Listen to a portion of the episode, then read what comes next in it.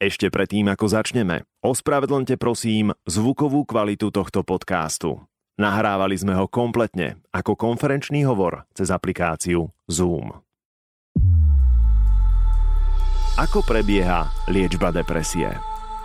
Liečba depresie neznamená iba antidepresíva. Liečba e, depresie znamená zmena celkovo toho životného štýlu aktuálne, ktorým ten pacient žije. Toto je podcast Sabo sebou, Miesto, kde rozoberáme všetky otiene spoločenskej zodpovednosti a rozprávame sa o tom, ako robiť veci inak. Spolu lepšie. Inšpirujeme a motivujeme sa k uvedomelejšiemu životu. V tejto epizóde simulácia návštevy psychiatra s prezidentkou Slovenskej psychiatrickej spoločnosti, doktorkou Ľubomírou Izákovou. Áno, dneska tu bude rozhovor o vašich ťažkostiach. Budeme sa trošku rozprávať aj o vás, aby som vás lepšie spoznala, aby som vedela, koho tu mám, s kým sa rozprávam, u koho sa tie ťažkosti rozvinuli. A s doktorkou Zuzanou Janíkovou skutočná depresia to je naozaj niečo, čo cítite, že to je čosi chorobné, že to je čo, nejaká zmena, ktorá vôbec takto normálne by sa asi človeku diať nemal. Ja som Mišo Sabo a vy vítajte pri počúvaní. Máme za sebou mesiac duševného zdravia a počas tohto mesiaca sa uskutočnilo naozaj veľa aktivít, tak záujem o tému duševného zdravia je stále veľký a rastie.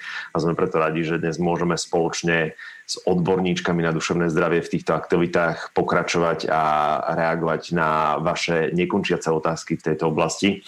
Na úvod, pani Janíková, aký je rozdiel medzi, lebo to je častá otázka, keď niekto povie, že, že mám depku, tak to keď niekto povie, že mám depku, neznamená, že to je depresia, prípadne, že je to tá depresia v recidíve.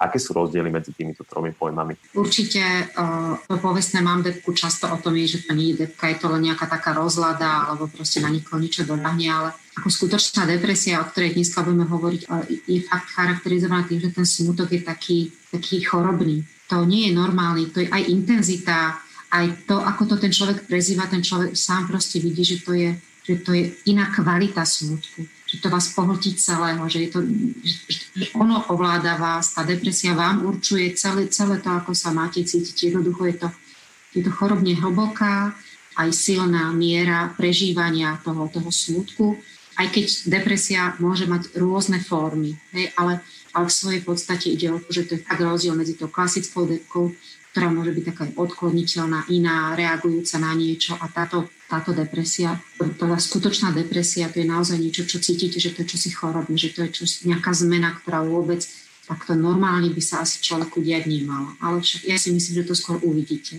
Tak si poďme prejsť postupne všetkými tými formami a ukázať si rozdiely, ako sme načetli. Začneme teda postupne, ako prebieha tá prvá návšteva u psychiatra alebo u odborníka, u terapeuta, lebo tá téma je obalená mnohými mýtmi a, a jedna babka povedala, takže práve teraz sa pani doktorky v simulovanej situácii ukážu, že ako to vyzerá, keď príde pacient s depresívnou poruchou poprvýkrát k lekárovi v momentálnej situácii teda nerozprávame skôr o osobných stretnutiach, ale o takýchto formách, o Zoom koloch a o telemedicíne.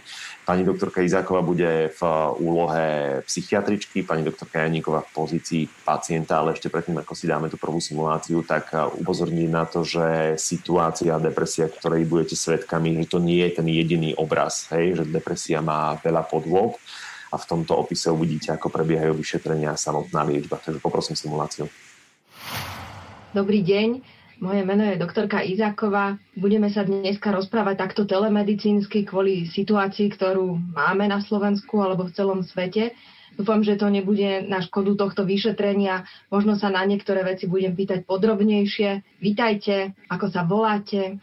Dobrý pani doktorka, volám sa Zuzana Janíková a teda posielam ako vám moja pani doktorka lebo si myslí, že mi môžete vypomôcť. Rada vás poznávam. Áno, dneska tu bude rozhovor o vašich ťažkostiach. Budeme sa trošku rozprávať aj o vás, aby som vás lepšie spoznala, aby som e, vedela, koho tu mám, s kým sa rozprávam, u koho sa tie ťažkosti rozvinuli. S čím ste dneska prišli? No, ja som proste prestala spávať, ja vôbec tomu nerozumiem, nikdy sa mi to doteraz nestalo a tým, že nespím, ja vôbec nevládzem nič robiť, som úplne nemám žiadnu energiu, úplne som stratila energiu. Ako dlho to u vás trvá? Už asi mesiac. Prišlo to samo, alebo niečo to odštartovalo, tento pocit, tento stav? Ja vôbec neviem. Ja som sa nad tým zamýšľala, či som urobila nejakú chybu, alebo proste to z ničoho nič prišlo. Ja, ja tomu nerozumiem. Mne sa v živote nič také nezmenilo. A jednoducho to takto je a ne, neviem to zmeniť. Poznáte takýto stav už z minulosti? Zažili ste už niečo podobné? Vôbec nie. Ja, ja, som, ja som v živote takáto nebola. Ja som bola vždycky plná energie a všetko som organizovala a každý za mnou chodil a odo mňa chcel rady a ja, ja sa vôbec nespoznávam, ja som toto v živote nezažila. Vás to zaskočilo?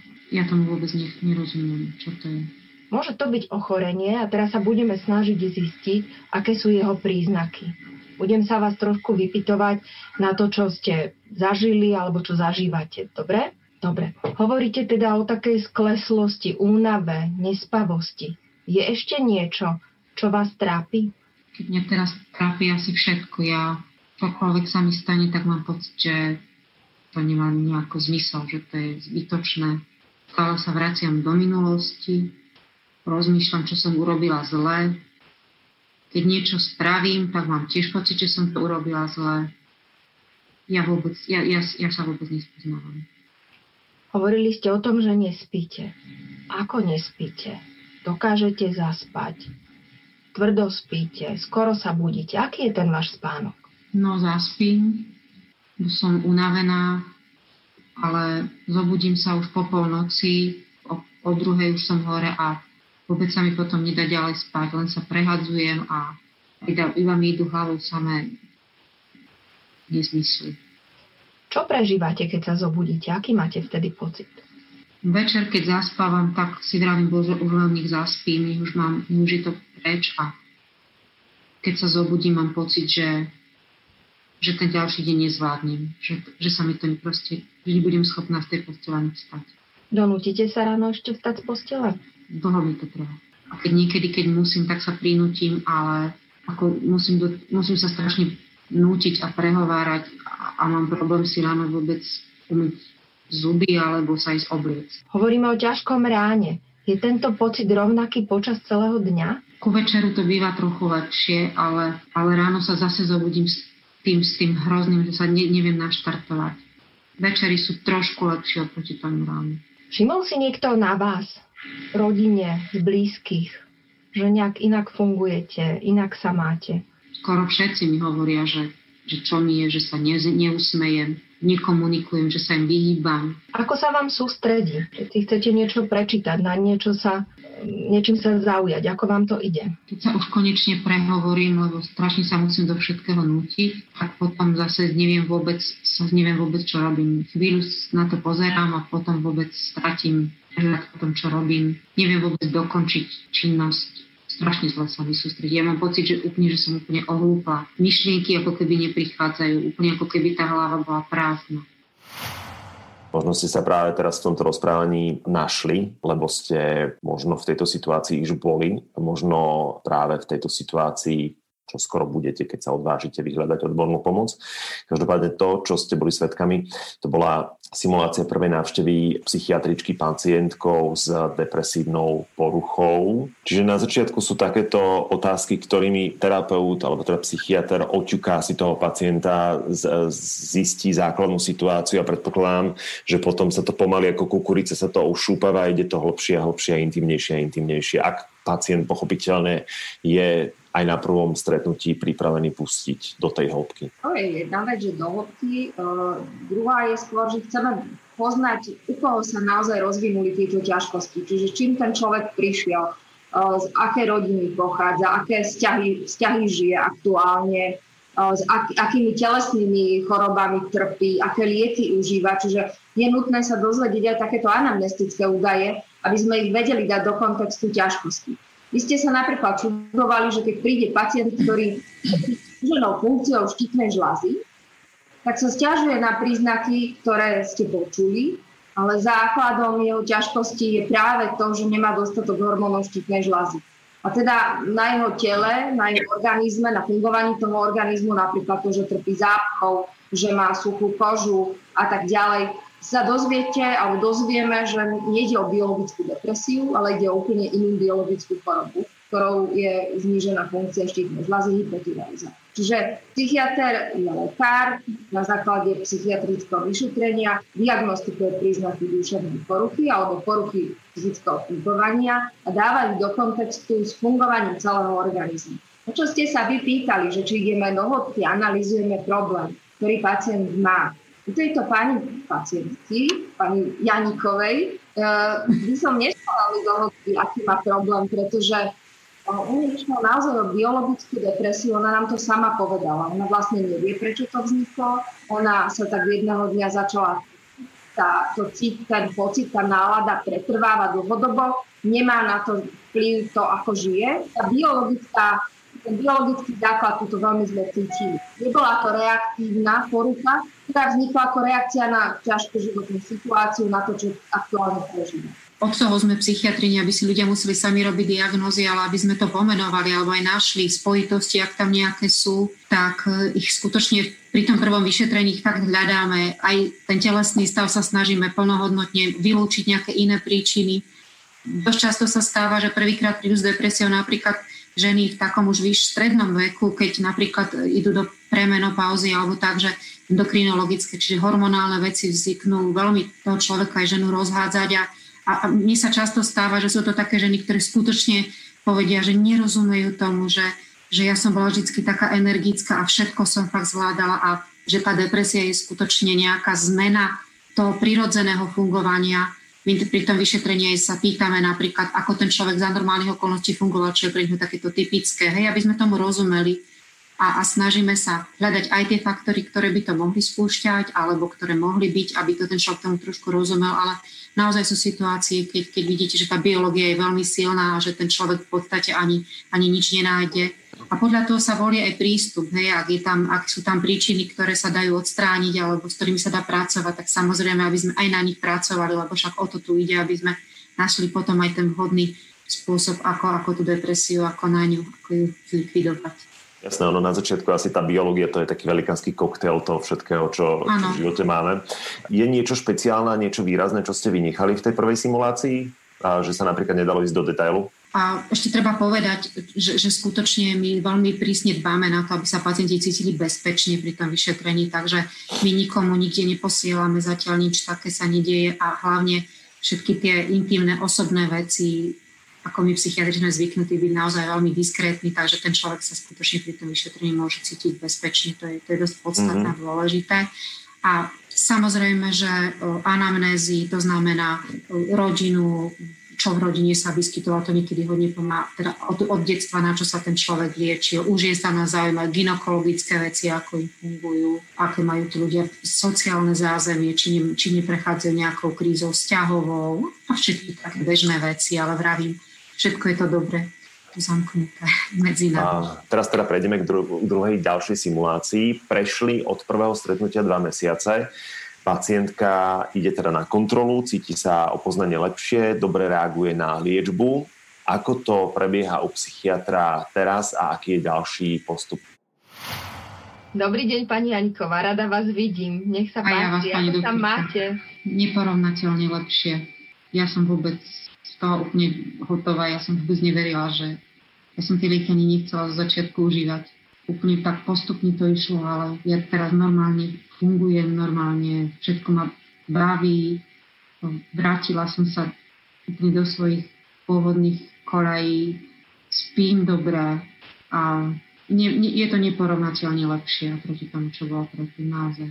To mám veľkú radosť. Skúsme trošičku sa o tom bližšie porozprávať, aby sme zistili, či naozaj všetko je preč, či ste naozaj na tej dobrej ceste, aby nám nezostali nejaké príznaky, ktoré by sme ešte mohli ovplyvniť lepšie.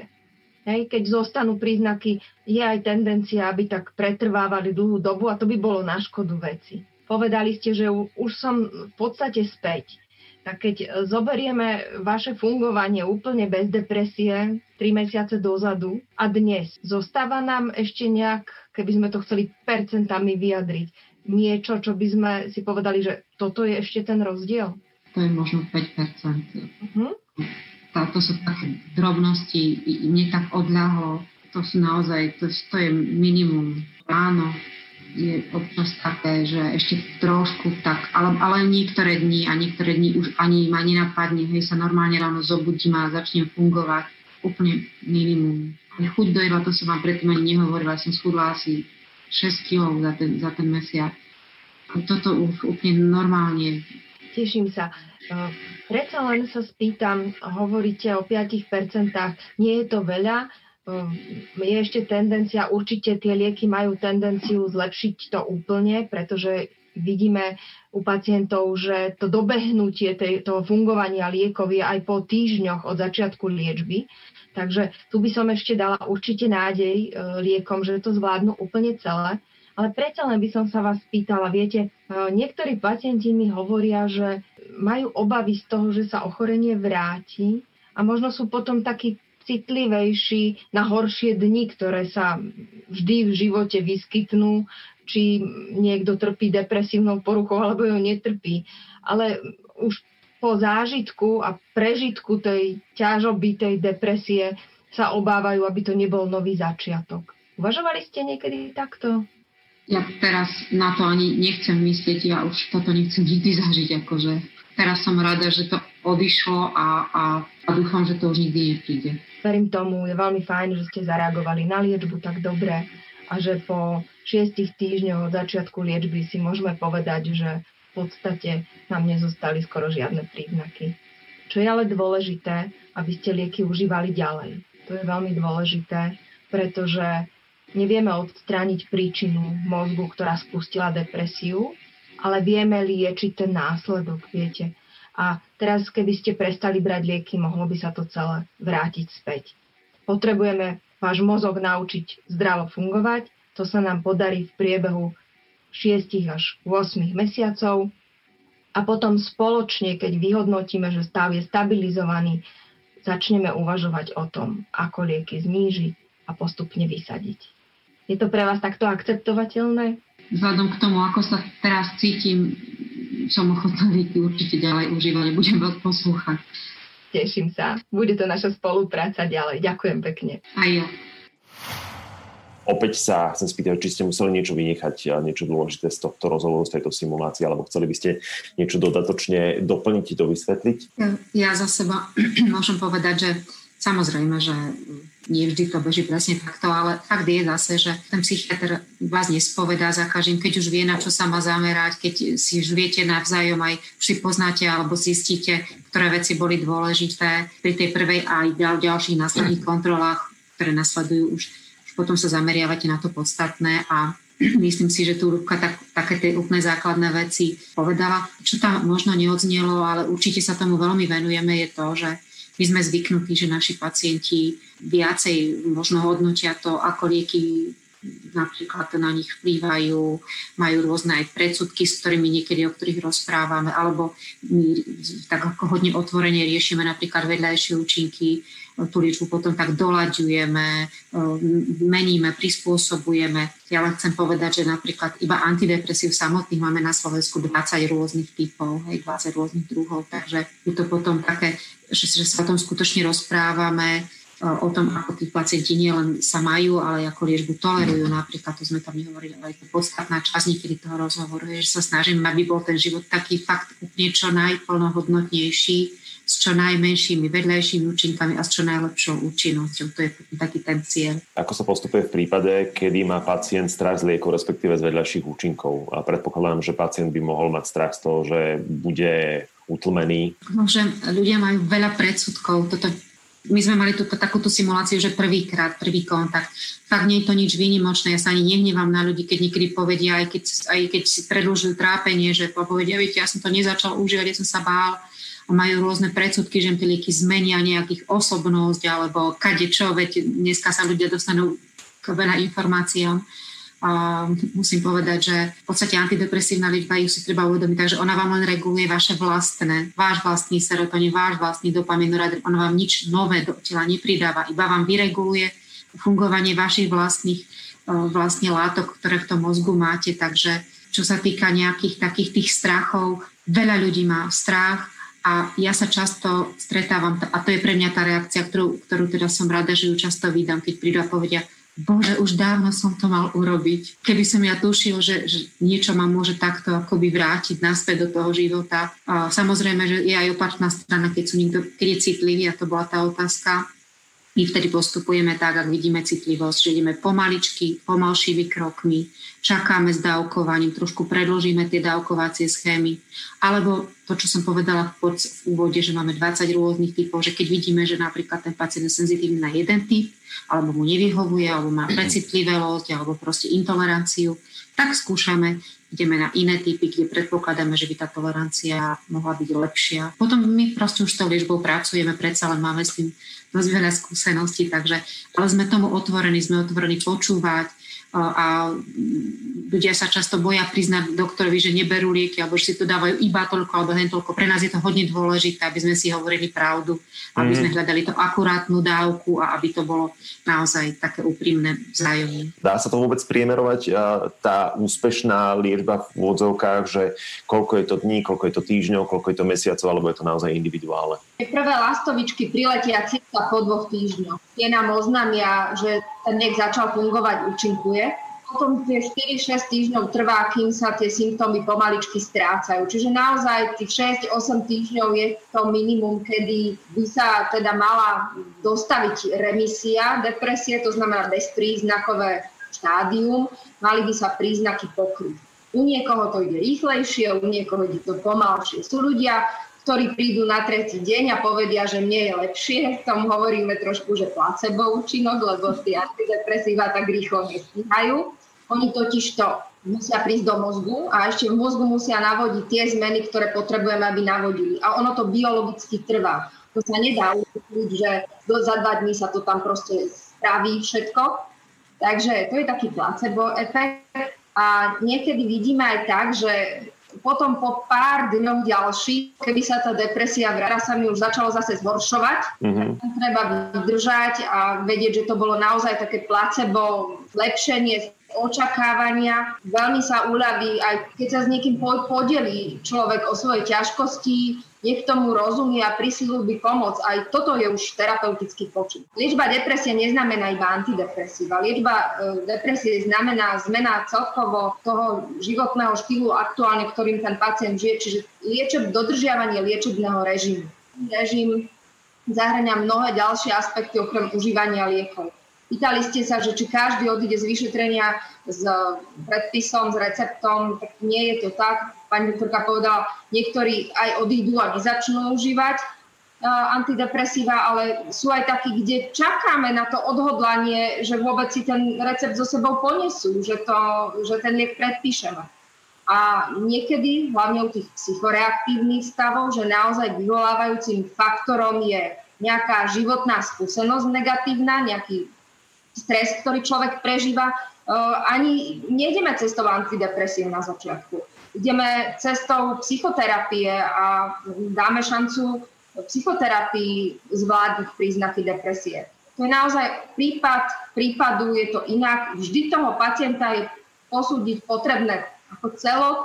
Mnoho v našej práce, aj možnosť na tých obidvoch ukážkach ste videli, je aj takej edukačnej, že, že sa snažíme vysvetľovať, argumentovať, aby tomu pacient lepšie rozumel, aby mal tú ochotu niečo meniť vo svojom živote, užívať lieky. Jednoducho nie je to, že urobíme nejakým lakmusovým papierikom pokus, zistíme, že výsledok je taký a teraz si vezmite recept a choďte. Nie. Tej práce je naozaj veľa takej aj edukačnej, vysvetľujúcej, pátrajúcej po príčinách, je to tak komplexné. No. Práve preto, že to používam, by som to prirovnala, že fakt je pre ľudí dôležité, aby mali primerané očakávania, hej? aby nečakali, že sa im to hneď, e, my, my niekedy im zo začiatku aj dáme lieky proti úzkosti, ktoré ich trošku prikryjú, tie účinkujú tak akoby hneď. A kým ten nábeh, tie antidepresív príde, a ja to mám také prirovnanie, že ako keď si predstavíte, lebo to antidepresívo má určitý vplyv priamo na tie neuróny, ako keby ste si predstavili nejaký krík, ktorý má kde tu nejaký puk a to mhm. antidepresívum v podstate musí doceliť to, že ten krik ako by rozkvitne, rozpučí, aby, aby ten neurón akoby ožil. Hej? A to to potrebuje naozaj nejaký čas, kým sa ten neurón akoby prestavia. On potrebuje nielen, že my niekde umelo zvýšime čosi, ale ten mozog potrebuje vlastne ako keby rozpúčať, ako keby oživieť. Takže to očakávanie tej, toho účinku je dosť dôležité, aby bolo vysvetlené, že, že skutočne niekedy sa čaká 4 až 6 týždňov. Pani doktorka Izaková povedala jedno veľmi kľúčové slovo, ktoré teraz z mojej vlastnej skúsenosti viem, že slovo režim je, režim je král. Je to dobrá pomôcka pre väčšinu alebo pre všetkých pacientov? No, nie v ťažkej depresii.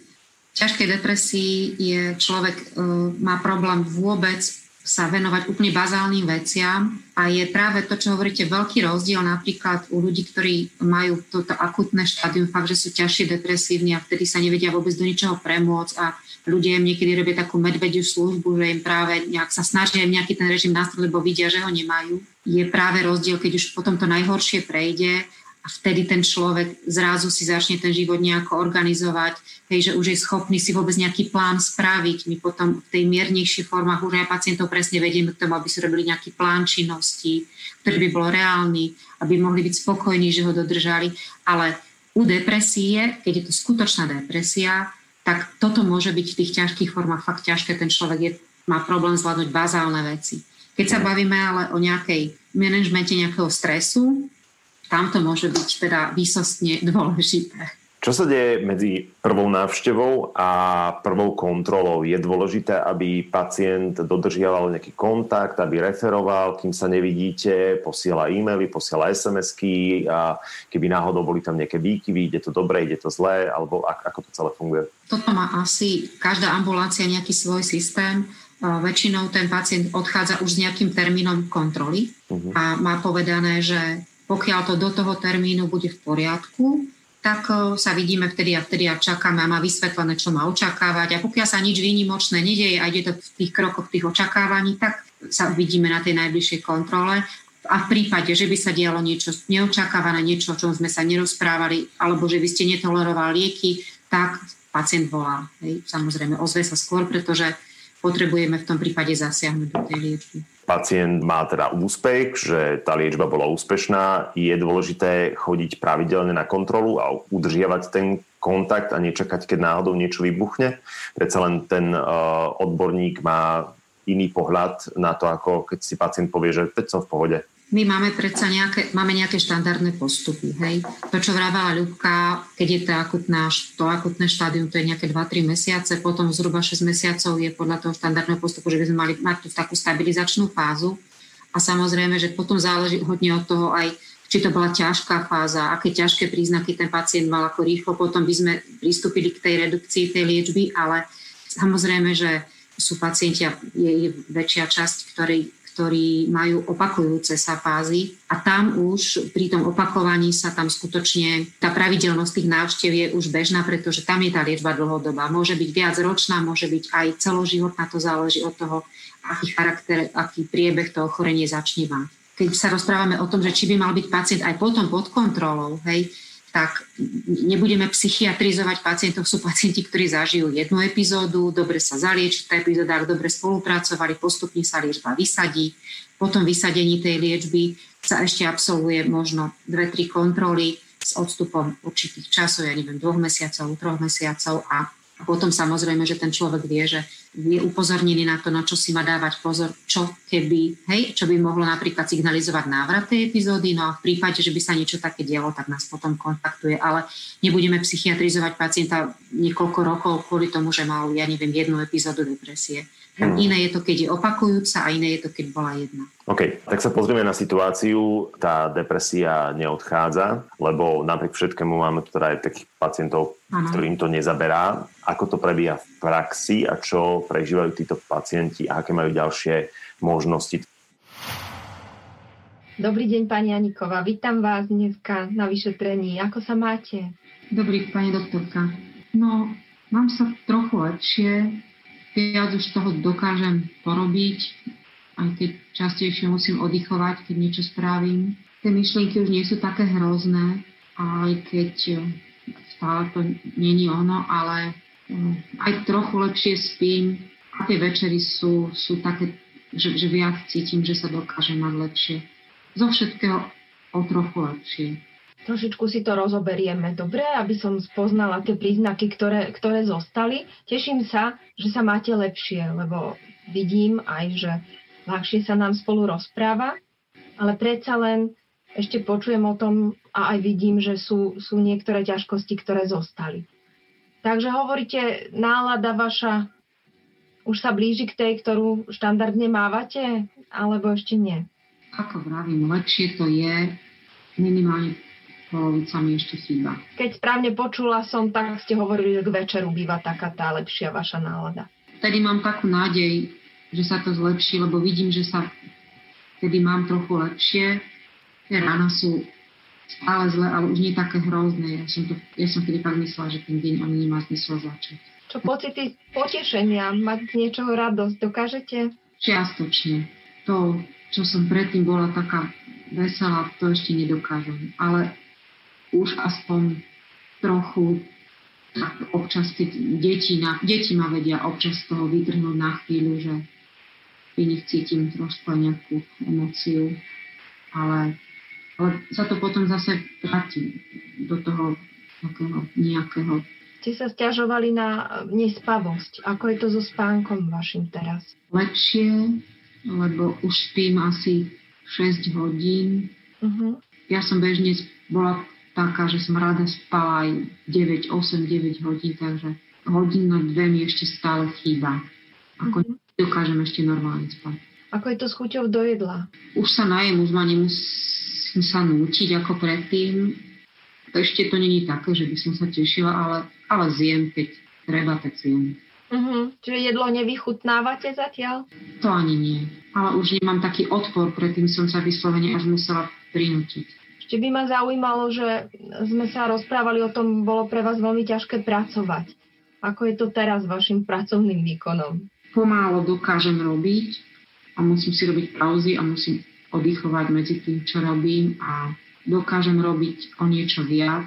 To, čo som predtým zvládala, to ešte nezvládam. Dá sa vám plánovať, naplánovať si aktivity po sebe? To radšej nerobím, lebo ja som potom z toho ešte viac nešťastná, že som mala niečo urobiť a som to nezvládla, takže ako, robím tak, ako čo sa mi dá.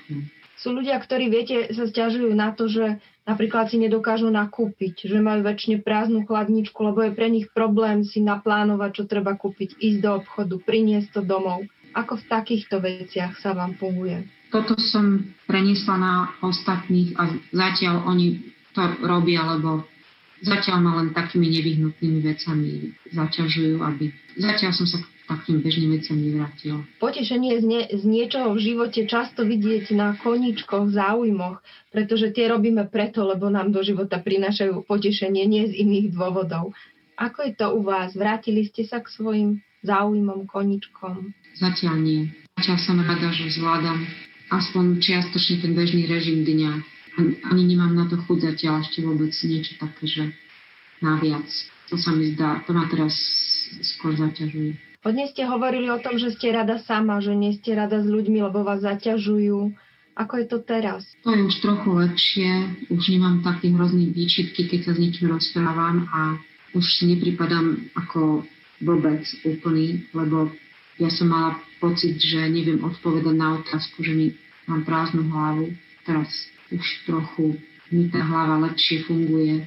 Trochu viac sa rozprávam, už od toho tak neunikám. Počujem od vás, že sú lepšie veci, ale zostali aj niektoré príznaky, ktoré ešte stále vás trápia a s ktorými by sme mali zabojovať, ktoré ešte čakajú na to, aby sme ich poliečili. Určite takto nedokážem fungovať, že chcem, aby, aby sa dalo ešte tomu nejako pomôcť, lebo toto nie som stále Prečo sa stáva niektorým pacientom, že liečba je povedzme ich hneď a niektorým vôbec nie, alebo až po čase? Máme ideálny liek na depresiu, ktorý by zabral každému pacientovi na 100%, najlepšie od prvého dňa a užíval sa jeden, potom nikdy by nebol potrebný. To by som si strašne želala, to by bolo hrozne fajn ale nie je to tak. Poznáme to z medicíny, myslím si, že z každej oblasti niekomu nezaberie prvý liek na vysoký krvný tlak, niekomu nezaberie prvý liek na cukrovku, niekomu je potrebné proste aj kombináciu liekov dať. Tak to je,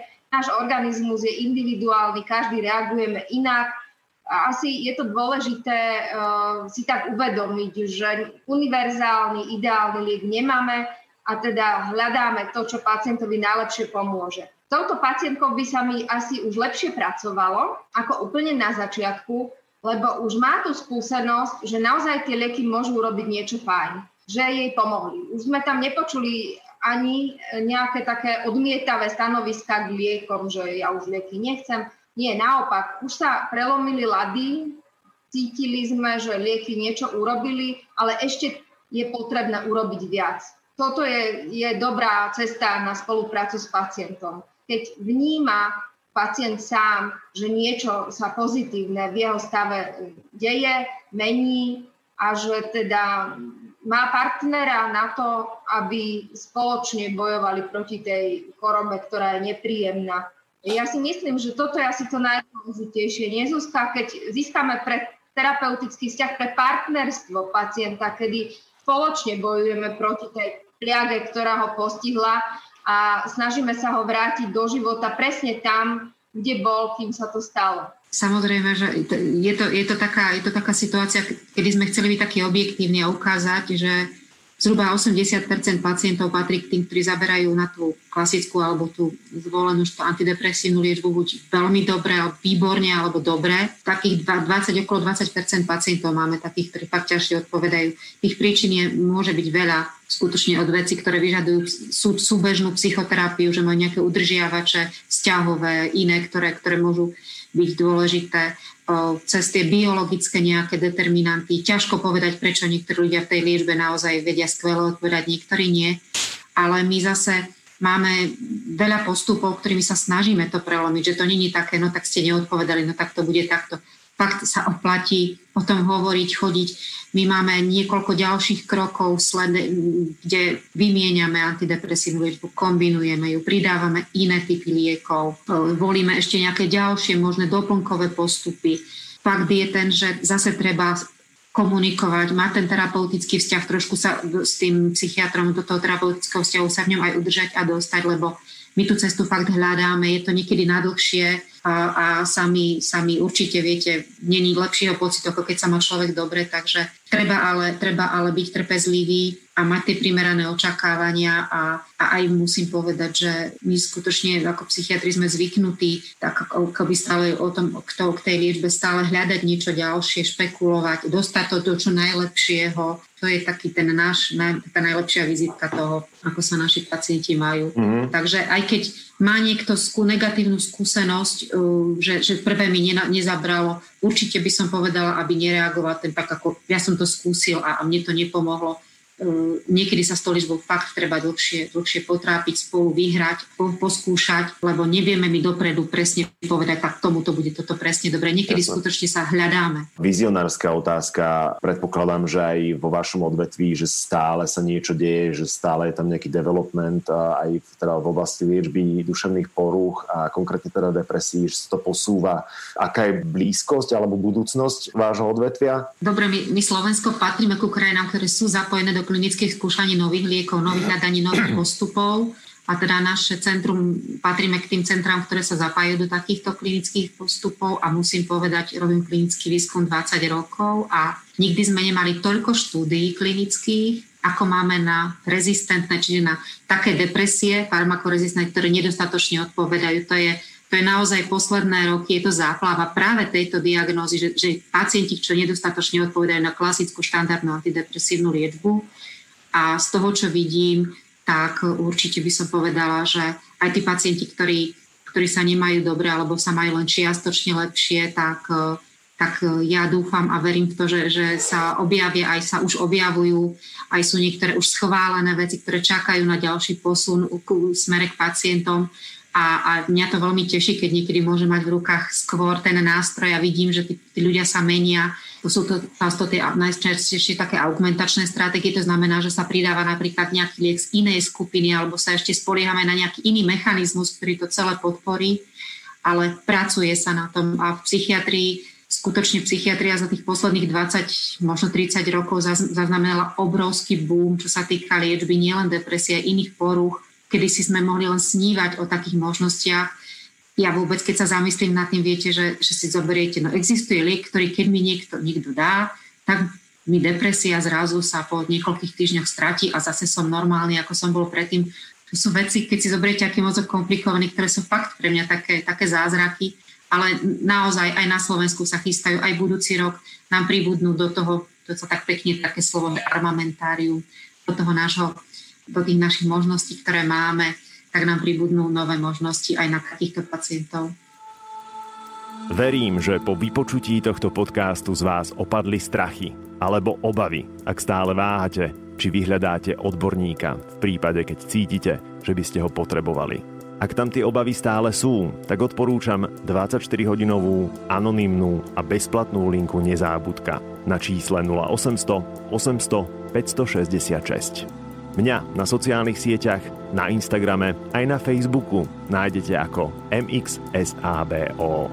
Vážim si, že ste nám venovali svoj čas.